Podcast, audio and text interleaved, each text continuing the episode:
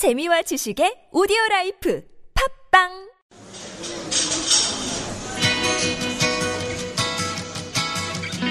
안녕하세요. 타일러 라시입니다. 반갑습니다.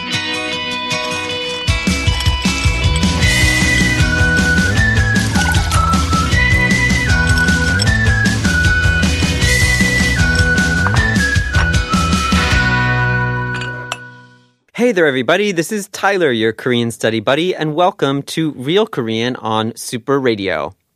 So I can't believe that it's already December. Everywhere I go, I'm hearing Christmas music. We're almost at the end of 2019. Ah, it's crazy, right? So usually now that it's the end of the year, people are starting to look back on what happened over the year and preparing for next year. And today, um, we've decided to uh, take on sort of uh, some new content for our, our show today because we've been looking at what we've done in the past and gotten some feedback from some of our listeners. And so we've gotten some questions. So we're going to actually answer some of your questions on the show today. So from now on, on every Friday, um, we're going to have uh, this show where we sort of deal with uh, some questions that you have. And on other days, we also have some other stuff prepped for you as well. So today, our first topic is uh, tips on studying Korean. So we've gotten a bunch of questions about how to approach Korean language study. Um, I think it's really important to have a well structured approach to your Korean studies, especially if you're not enrolled in an institution like a, a Korean language school or something like that. And even if you are enrolled in a school, it's really great to have sort of uh, the awareness that uh, educational institutions are not going to completely 100% satisfy your language learning needs because language learning is all about your ability to go out and use as you learn, learn by doing with language, right? So some of the questions I've got regarding uh, Korean studying, uh, let's just go through it here one by one. Uh, first question, where are some good places to learn everyday Korean? So, um, gosh, there's just so many places where you can go and and sort of expose yourself to the Korean language and start learning more. Uh, the internet is probably uh, one of the biggest reasons. YouTube is probably the biggest reason why people are learning Korean nowadays. Uh, just search for content in the Korean language, like whatever word you're interested in, and then books, podcasts as well. And you can go on Papang, which is like an app that has a ton of Korean podcasts. And then there's also most every single Korean radio station or uh, broadcasting company that has a radio station has an app where you can listen to what's called 다시 듣기.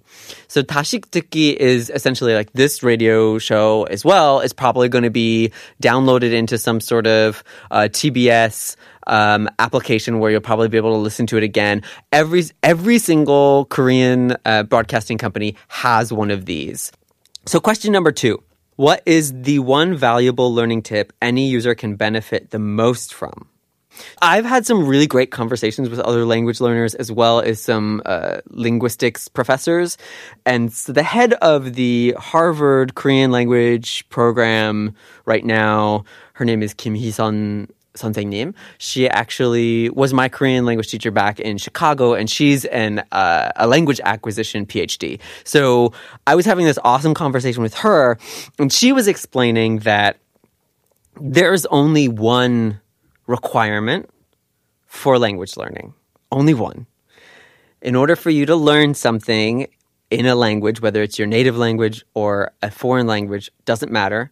In order to learn it, you have to, quote, notice the word or the vocabulary. So when we say notice, what we mean is you have to have this oh moment or ah, aha, ah, ah, 그거네, right? Like this kind of aha moment about what the word is. You have to have a moment of realization where you're like, oh wow, that's what that means, right? So you have you have to set up those moments. You have to create your your learning environment and craft your learning environment so that you have more aha moments. So in other words, what I'm trying to say is the one most valuable learning tip for, for language learning, especially when it comes to Korean, is that you have to be uncomfortable. So, aka, don't rely on translations, right? When you're learning Korean, don't say, oh, the word kabang means bag. So therefore, kabang is bag. Every time I want to say bag, I say kabang. Don't think like that. That approach to language learning is not helpful for you. It's easy, right? It makes it easier, but that's not going to help you be really good at the language, right? So don't just translate things.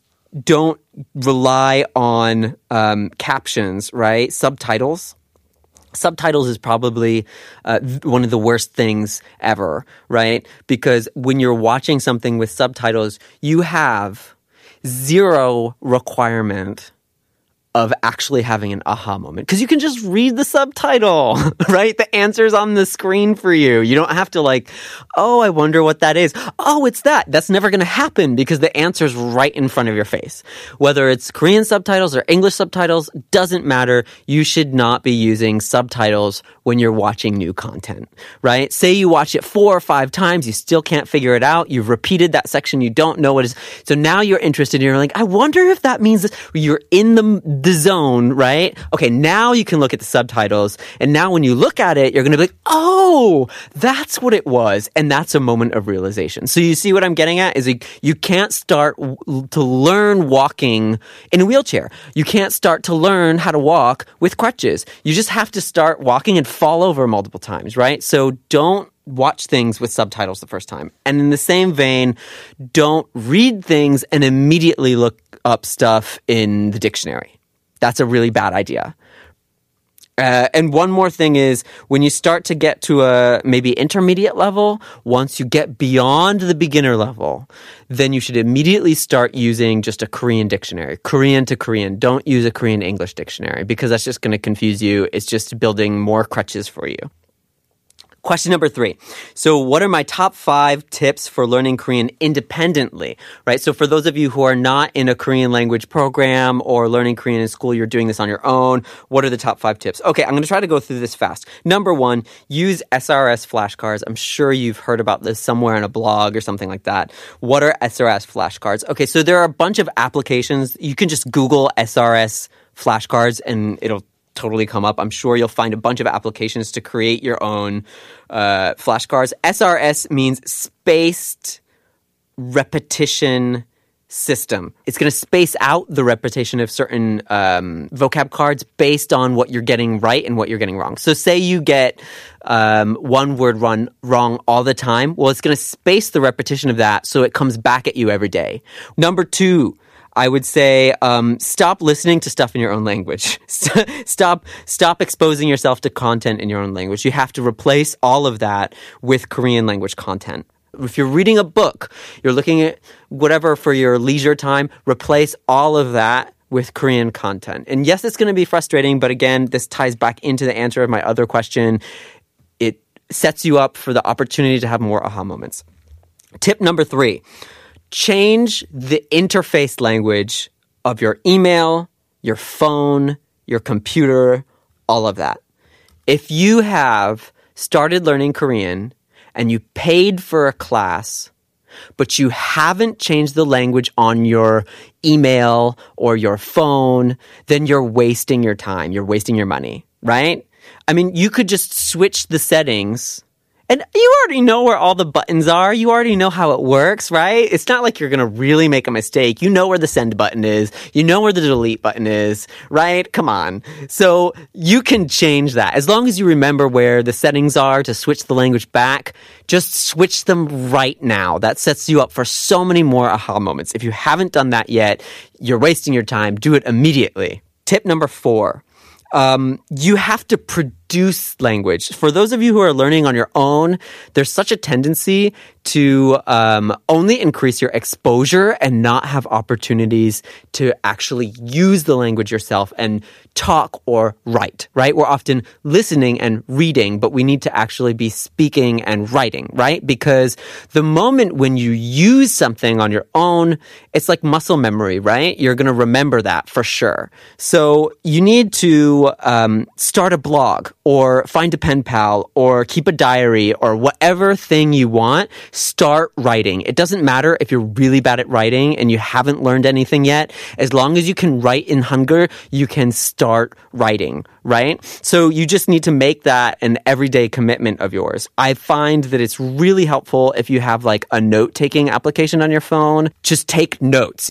So speaking makes it's it's a harder one to find, but even if you're on your own, I would recommend that you just like when I was in the US and didn't have opportunities to lear- learn Korean, I would literally like walk around the house and be like, mm, 냉장고, and I would like open the door of the fridge, right? So like I, that's what I would do to start to stick the words in my mouth and use them. Uh, like this is the kind of thing that you should, you can talk by yourself. It's okay. You're going to sound crazy, but like it's a great thing to do. So when you're learning as an independent learner, tip number four is you have to be part, you have to actively engage in, in producing content, language content, right? So you have to write and you have to speak. Doesn't matter if you're doing it on your own. Doesn't matter if you're doing it with somebody else. Just start. Find what works for you. Um, blog, pen pal, diary, you know, vlogging, or you can even just like record yourself talking to yourself, whatever just do it, right? Tip number five, last tip for those of you who are independent learners is start reading because I feel like a lot of people um, assume that if they're beginners that they're they're not able to like really read a book yet, and that's just not true. Like the whole point of language learning and like studying by yourself is is you are choosing stuff that's harder than what you can actually do so that you can learn, right? So like even if you're a beginner and you can't really read very much, perfect. Go get a book. Right?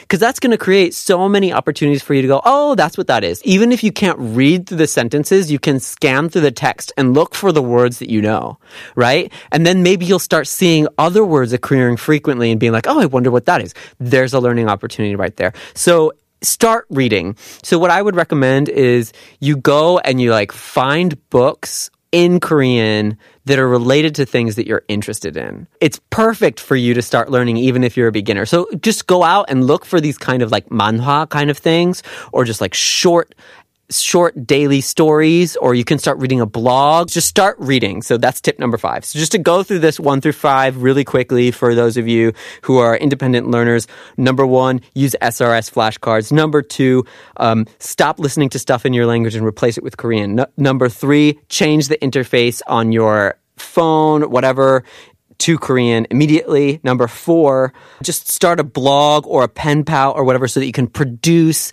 and apply what you're learning. And number five, just start reading books right now. So I'm always here for you. If you have any questions, we're going to be answering questions every Friday from here on out. So do um, leave comments on our Instagram, which is Super Radio 101.3. Send us an email at superradio101.3 at gmail.com. You can tell us about your experience, share your stories with us, ask us any questions about Korean or the Korean language and we'd be happy to have you tune in next time. This has been Tyler, your Korean study buddy on Super Radio, Real Korean TBS EFM. 다음에 만나요.